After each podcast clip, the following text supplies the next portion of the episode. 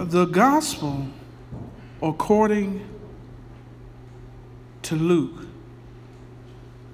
chapter 1, starting at verse 1, you'll find these words. Inasmuch as many have taken in hand to set in order a narrative of those things which have been fulfilled among us, just as those who from the beginning were eyewitnesses and ministers of the word delivered to them to us. It seemed good to me also, having had perfect understanding of all things from the very first, to write to you an orderly account, most excellent Theophilus, that you may know the certainty of those things in which you were instructed. Thank you for standing for the reading of God's Word. And today we just want to talk to you from the thought the beginning of the Christmas story. The very beginning of the Christmas story. In the days, uh, weeks to come, amen, during this Christmas season, amen, we want to uh, take a little time to put some emphasis on the Christmas story. Uh, uh the story behind the birth of Jesus Christ. And one of the things uh, about the Gospels is that uh, the Gospels had um, unique audiences that God uh, led these different men to write for those audiences. We spent a lot of time in Matthew, and we are to the understanding that Matthew wrote his gospel to the Jews to portray Jesus as king. We see Mark's gospel as a gospel that had a soldieristic, if you will, flair to it. It had an immediacy to it as soldiers would be from the Roman world. So that was a good gospel for the Roman world to read, especially the soldiers. And then we also have uh, the Gospel of John, which is a gospel that's not part of what we call the Synoptic Gospels. Synoptic is just a big word from the same stories written from a different perspective, synoptic. But the Gospels, the John's Gospel was written to portray Jesus as God. It was a different gospel. It did not start with the narrative around his birth or anything of that nature, but it started in the beginning was the Word.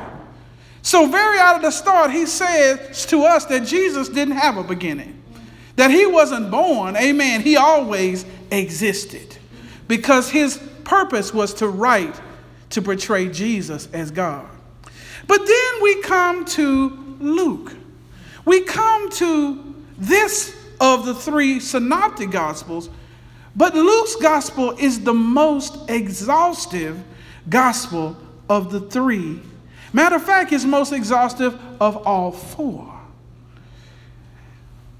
You don't want to go to sleep on Luke. Okay, he was not one of the 12 disciples. But he was a disciple that came during the years of Paul the Apostle. But even though he was not part of the original 12, he was indeed a disciple. I, I, I bring that up because I don't want any Christian to believe that they are less of a disciple of Jesus Christ if they did not come in the original 12, or if they did not come in the 500 apostles that followed them. No, the same Jesus that empowered them is the same Jesus that empowers you today.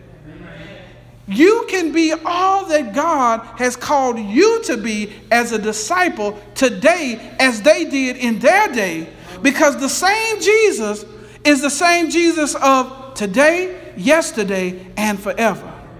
And the same Holy Spirit that empowered them is the same Holy Spirit that is within you. Amen. On yesterday in Bible study, we were looking at the second chapter of Ephesians, and we found at the 22nd verse of that second chapter is that we are dwelling places. Come on, y'all. We are homes of something special. Amen. Those who are there know that we are the home of God in the Spirit. Every one of us are dwelling places who are saved, sanctified. We are filled with the Holy Ghost. The same Holy Ghost that empowered Peter, James, and John empowers you and me. So do not think you are at a disadvantage, amen, when you got God on the inside. Because the God that we serve, Deacon Johnson, has all power in his hand. And after I looked at all, I found out that there's nothing on the other side of all. So, Sister Bond, anything that God has put in your way to do for Him, you've got all the power and all the resources necessary to carry it out. That's good news, ain't it? Because sometimes life gets arduous, life gets tough. Life gets irritating, but you know that you know that you know that you can call on one that is closer to you, amen, than a brother. That you don't have to have a T-Mobile or a Sprint or Verizon or AT&T, but you can just call him and tell him what you want. Ain't that good, y'all? Because you might be short on money. You might have forgot to pay your bill. Your stuff might be turned off. But God can always hear you. They that call upon the Lord shall be saved. It is the Christmas story that God sent his only begotten Son, amen, to the world that we would have somebody that we could call on. That we would go from being those in this room, from aliens and strangers, amen, Bible students, from those who were aliens to the commonwealth of Israel, to now being part of the body of Christ. That the same Jesus, the same God that the Israelites of old have, we now have today. And he loves us just as much as he loves them. Ain't that good? because the walls of separation has been torn down. No longer is it them and us, but we are one man. Everyone who is sanctified by God, we are one body. We are one man, and we got one God who loves us with everything he has in him. And that's a lot because you can't get to the end of God's love because he loves us, Sister Penman, with an everlasting love. Jeremiah chapter 31.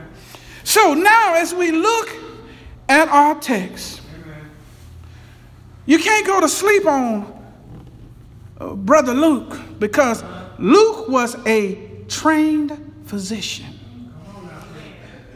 So Luke under, understood being meticulous. Sister Lowndes, just like Dr. Lowndes is meticulous in his work because he is a physician, so was Brother Luke. And I want you to know that your secular training is not devoid or separate from God's mission for you in the world. In other words, just because you were trained in engineering or chemistry or sciences or physics or, or nursing or, or astronomy or, or whatever skill, or HVAC or, or electrical, God uses those things which we call secular also to his uh, benefit for the kingdom of God. W- watch me now. You have unique skills, all of you. Every one of you have unique skills that you probably haven't thought about that is useful for the kingdom of God. If you're a manager or you are a VP, amen, you have unique skills that have been honed because of your training and experience that God can use to reach others for the kingdom of God. That you can be effective in areas that the next person cannot be. There are areas that I can be effective in that you cannot, and there's areas you're going to be effective in that I cannot. Because each one of us has been skillfully and wonderfully made by God. Our path has been set before we were ever known or before we became a twinkle in our parents' eyes. God already knew, Sister Harding, what we were going to do for a living. Amen. And how He was going to use that for the benefit of the kingdom of God. Now, ain't that awesome, y'all? Because if you really ain't thought about that a lot, if you start to think about it, you say, now, how, okay, how's that work? How's that? I'm a this or I'm a that, and how does that work? But you know what? You really don't have to figure it out. You just need to let God work it out. Say, Lord, whatever I have, whatever I am, is because of you. And Lord, use it to the glory of God. Let me manage to the glory of God. Let me mix chemicals to the glory of God. Let me write software to the glory of God. Let me uh, care for folks in the hospital to the glory of God. Let me treat folks to the glory of God. Let me administer medicines for the glory of God. Let me do my work outside in the fields for the glory of God. Let me do whatever I do for the glory of God. And you will be amazed how God will use what you have and do amazing things for the kingdom of God.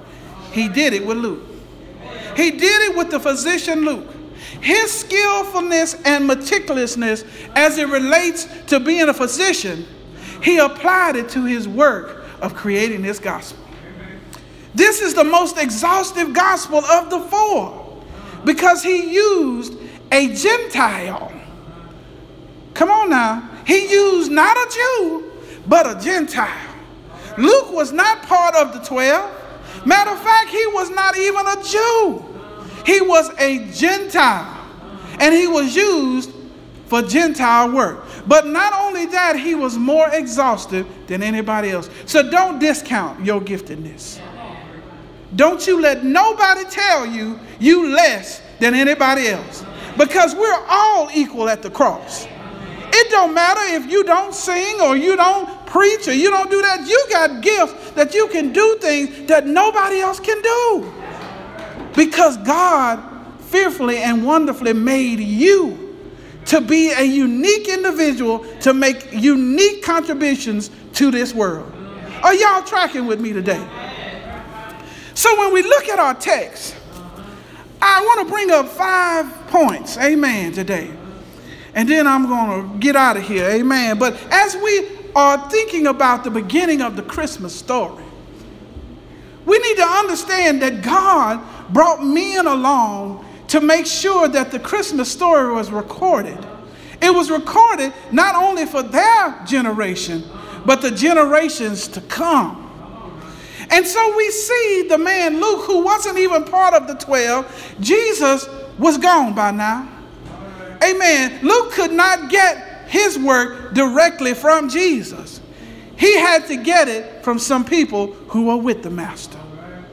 He got it from the apostles, amen. He got it from the eyewitnesses, the those who saw Jesus and he took meticulous notes as it relates to the life of Christ. The first point I want to make is narrative. Narrative. Narrative, you got to know the story and make it your own. You can't know the story that's made of somebody else and then expect to be uh, uh, fluid with it when you need to. You, you need to be able to tell a story extemporaneously, ad hocly. You need to be able to tell a story when you wake up and when you go to bed. Amen. You need to be able to tell a story in church and out of church. You need to be able to tell a story when you're in the grocery store, when you're on the playground. You need to be able to tell the story. You need to be able to tell the story when those who are riling against you, when you got your critics, you still need to be able to tell the story. And you need to be able to give the world a reason for the hope that lies within you. And you don't need to be uh, fumbling around looking for a book to tell the story. You need to be the book that they are able to read. You need to be the audible book, amen, that needs to be able to speak the narrative of Jesus Christ. Think about this for a moment, y'all. We live in a world that's constantly coming up with new narratives, and they are very exacting about their narratives. We got narratives in this world today, amen. There's a narrative about Chicago. If you listen to the pundits and the media outlets, Chicago is the uh, abysmal place of the United States. Our, our president and some of the other leaders is we got to clean up Chicago. But that's a narrative. That's a story that's being, that's being told to us that somehow all our problems are coming out of Chicago. But it's also a coded story.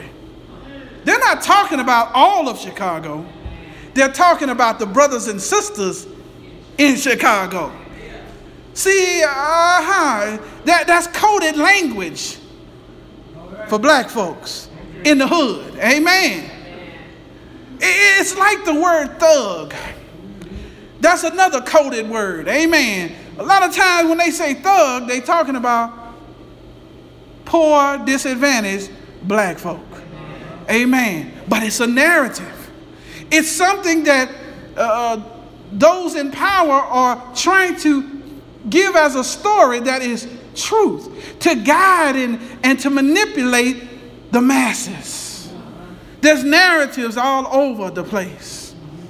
There are narratives out here today that says that uh, uh, all black men ain't good for nothing. There are narratives out there that I've heard recently that no one goes to church anymore except women and gays. So uh, if you're not a woman and you're a man, then you're gay.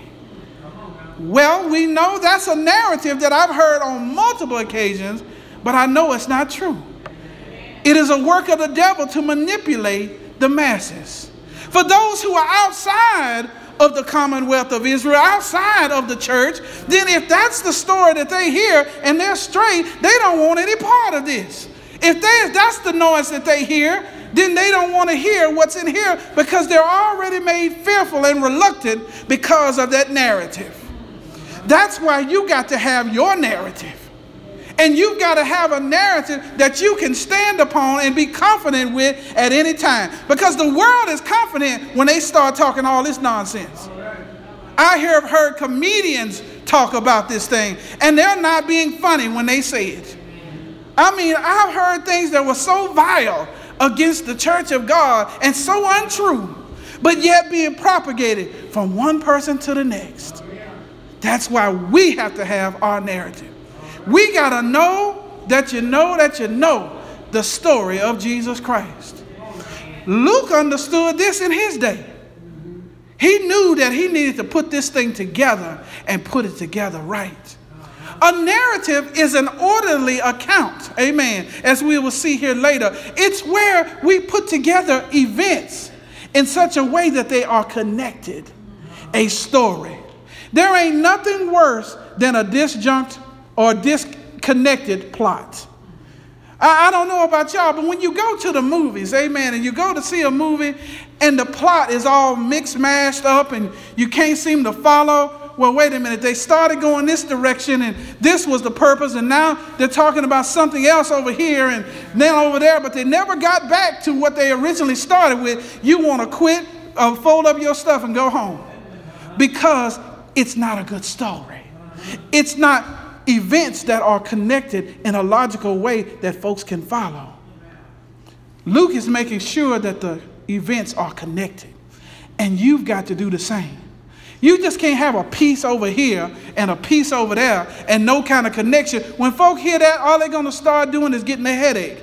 You got to get your story and make sure that your story flows like it's supposed to and that you can stand on it anywhere. Amen.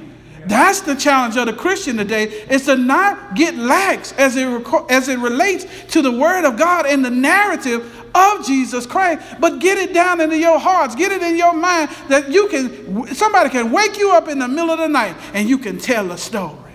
Amen. Amen. Second point. As I just mentioned, the orderly account.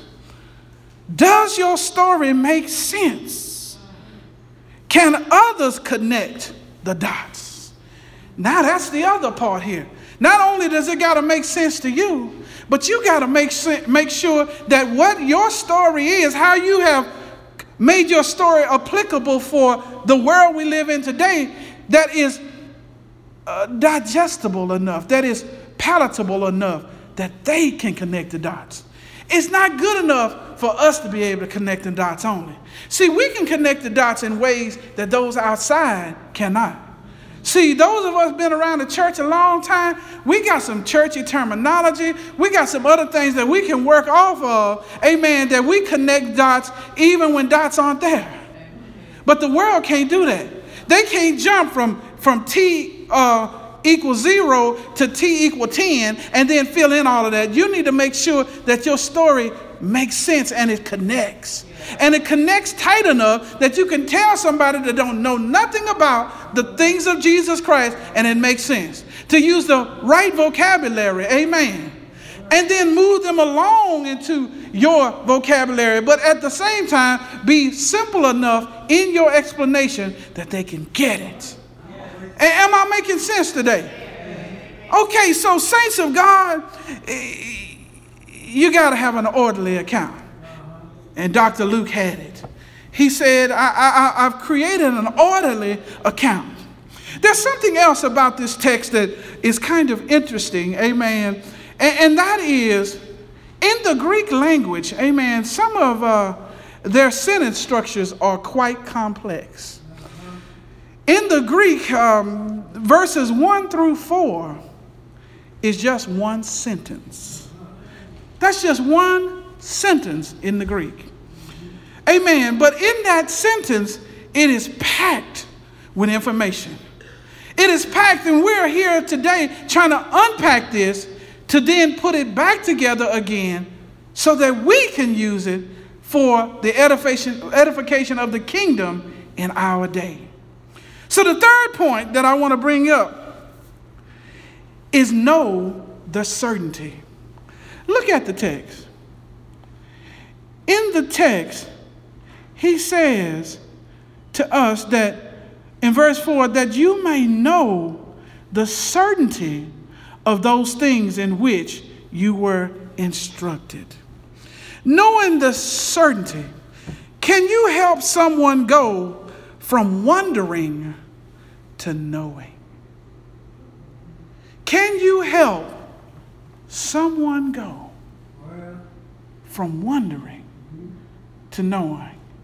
You got to ask yourself that question as a believer. You have great responsibility as a child of God. It's not just tippy toeing through the valleys and, uh, you know, my, my soul is, is fixed in arms of Jesus and I'm on my way to heaven. But on your way, God got some work for you to do. There is a parable that talks about a certain uh, landowner that went away for a time and left his land to be taken care of by his servants. That whole idea is what's going on with you and I. God is not here right now. He's gone for a little while, but he's on his way back. And his servants, he has left us everything that we need to carry out his orders until he comes. And when he comes back, we have to give an account of our stewardship. Amen. When he comes, amen, I have to give an account of my stewardship, of my management of the flock that he has given me to manage. Not that I own the flock, but that I am responsible for the flock till the master comes back. And he's going to be asking questions. What did you do? Did you do what I told you to do? Did you feed my sheep? Did you feed my lambs? Did you, did you diligently do that? Or did you shake and fake and act like some of the un, unrighteous uh, servants that said he ain't never coming back. See, it's unrighteous to walk around in this life thinking that we don't have no responsibility to be a beacon of light and a representative and an ambassador to God until he comes. No, no. No, we got some work to do until the master comes. There's some weeds to be pulled, there's some ground to be cultivated, Amen. There's some water to be poured, there's some seeds to be planted so that God gives the increase. Are, are y'all following me? Uh, this is not just, hey, we we we we saved, sanctified, filled with the Holy Ghost, too blessed to be depressed, and we're on our way to heaven, and that's it. No, that's true, but there's some work to do in the meantime because we are here to multiply ourselves. Remember the parable of the talents that he gave one five, he gave one two, and he gave one one. And all of them, he required of them multiplication. And the one who had one that didn't do anything but dig a hole and put it in a, bu- a bucket and bury it till the master came back, he said, Thou wicked and lazy servant. He said, You're no good for me. He said, Matter of fact, out to outer darkness where there's weeping and gnashing of teeth. It's not good enough for you to get saved, and that's good enough. No, you get saved to tell somebody else. It's not your responsibility to save them, but it is your responsibility to share it with them. It is your responsibility to walk right before the Lord, before those who are without the Lord. Amen. You got to know the certainty for yourself so that you can teach somebody who is wondering, so that their wondering becomes knowing. Are y'all following me today? Amen. And so, as we look at our text, amen, point number four. Point number four eyewitnesses and ministers. Look at the text, verse 2 that physician Luke says, he says, just as those who from the beginning were eyewitnesses and ministers of the word delivered to them to us. Hmm, that's interesting. The eyewitnesses and ministers did not deliver to the folks something that was not delivered to them by God. So, the point here of eyewitnesses and ministers is beware of someone who teaches some new knowledge not based on the Word of God. Beware of someone who teaches some new knowledge that's not based on the Word of God. And I guarantee you, you don't have to go far to find somebody that's talking some kind of uh, spectacular language and, and philosophy that they equate to the Bible, but has nothing to do with the Bible at all. There are so many folks teaching stuff outside of the Bible, trying to be dynamic and dramatic and, and, and being energetic and charismatic and all of this other stuff. But you must be like the Bereans the Bible says, Paul in the book of Acts said, the Bereans were those who searched the scriptures daily, seeing whether the words that Paul the apostle said were so. The Bereans were the kind to say, okay, you say you're apostle, okay, you say you from God. All right, well, we got this word. Now you go ahead and we're going to check the facts. Fact check. That's what you got to be. But in order to be a fact check, you got to know the facts. So you got to get in your word. So beware of them and don't you become one of those either. Don't you become one that talk off of your head without a basis on the Bible. Amen. Make sure you are one who what is delivered to you in this word is what you're sharing with somebody else. Is that clicking today? Is that making sense?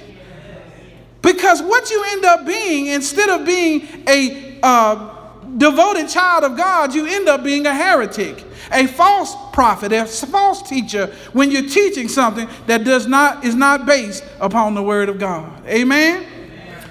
Amen. And our final point today, most excellent. I, I like this one here because it took me a while to kind of see what God was doing with the physician Luke that we tend not to think so much about today. Remember that he was a physician, a man of meticulousness, a man of detail. He dotted his I's and he crossed his T's. Uh, are you following me? He understood order, he understood detail. But I contend to you, there's something else. Not only was he a, a Gentile and a good friend of the Apostle Paul, but he understood a dynamic about the need of the gospel that sometimes I would say, probably unconsciously, we forget. And that is ministry and mission is not just for the hood and the homeless. There is a lot of ministry to those who are in the hood and who are in poverty and impoverished and homeless, and that's good. That's good. It, it, treated as Jesus is for those who are materially disadvantaged. Yeah, we got to get Jesus to them. Yes, that's true. But it's not the materials that's the problem, it's the immaterial that's the spirit. So, not only is the gospel for those in the hood and are homeless, but it's also for those in the state house and the big house. Are you following me? It's not just for those who are uh, lavished out and languishing out in uh, the, the, the tough parts of town, amen, who do not have shelter, but it's also for dignitaries and it's also for presidents and it's also for people of Congress and the Senate. It's for the folks who got big money, it's for billionaires like Jeff Bezos. The gospel is for everyone. Most excellent means a dignitary. So the physician of Luke was talking to his friend Theophilus, who was a dignitary. This gospel was originally written not to the homeless and the hood, but it was written to the dignitaries because they need the same Jesus that the poor man needs. Jesus is not just for poor folks, he's for rich folks too. Because what does it profit a man to gain the whole world and then lose his soul? I know a story where a man had big boundaries, big, big uh, uh, uh, barns full of grain in chapter 12 of Luke. And then God called him, he said, Thou fool. He said, Your soul is required of you tonight. And then he asked the question, Now, whose barns and whose grain will this be? See, there is a deception in this world sometimes where you can unconsciously stop thinking about those who are high levels and have great riches, but they are just as bankrupt as somebody who is poor and destitute without a home if they don't have Jesus. Amen. Because Peter let us know for sure one of these days this whole thing is going to burn up in the fire.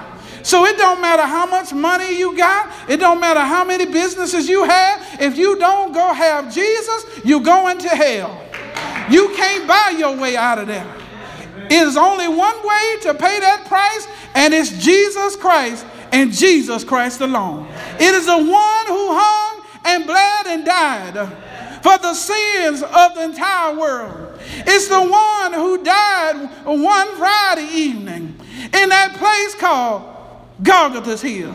It's the one who they put nails in his hands and they put nails in his feet. The only way to get your business fixed is to trust in the Lord Jesus. But that wasn't the end of the story. See, the narrative is um, that when he died with the sins on his shoulders, past, present, and future, they took him down off that old rugged cross and they put him in a borrowed tomb. He was in that tomb all night Friday.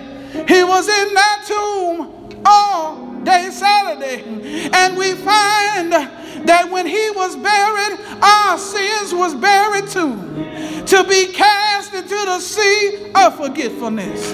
As far as the east is from the west, never to be brought up again. What you did in 1979 will not be brought up in 2019. Once it's buried, it's buried. Ain't that good news, children? But that's not the end of the narrative. Because after Saturday night, it was early Sunday morning that Jesus got up with all power in his hand, still healing the sick, still raising the dead, still giving sight to the blind. I am a witness of his power to make blind men see. Because there was one day down in Texarkana, Texas, at a hay baler, that I was there and another man came beside me and he shared with me the good news of Jesus Christ. And God opened my eyes to see. He gave me legs to walk in the gospel, a mouth to talk the gospel, and eyes to see the goodness of Jesus and all he's done for me. How about you today? Can you say yes? Say yes. Say yes. Hallelujah.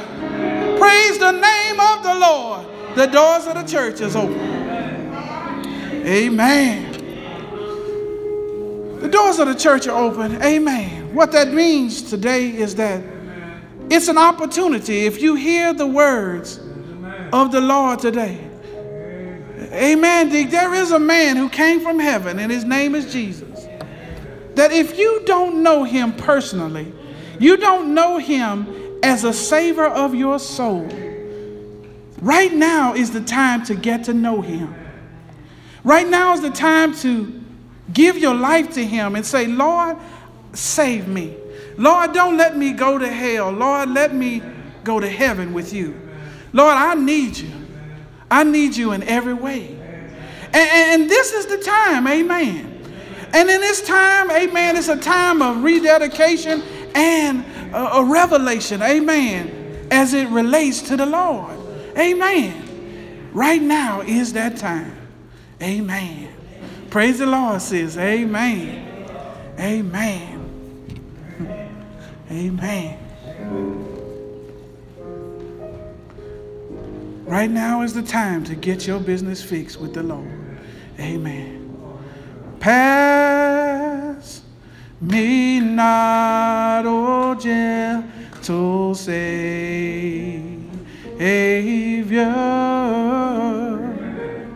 Hear my humble cry.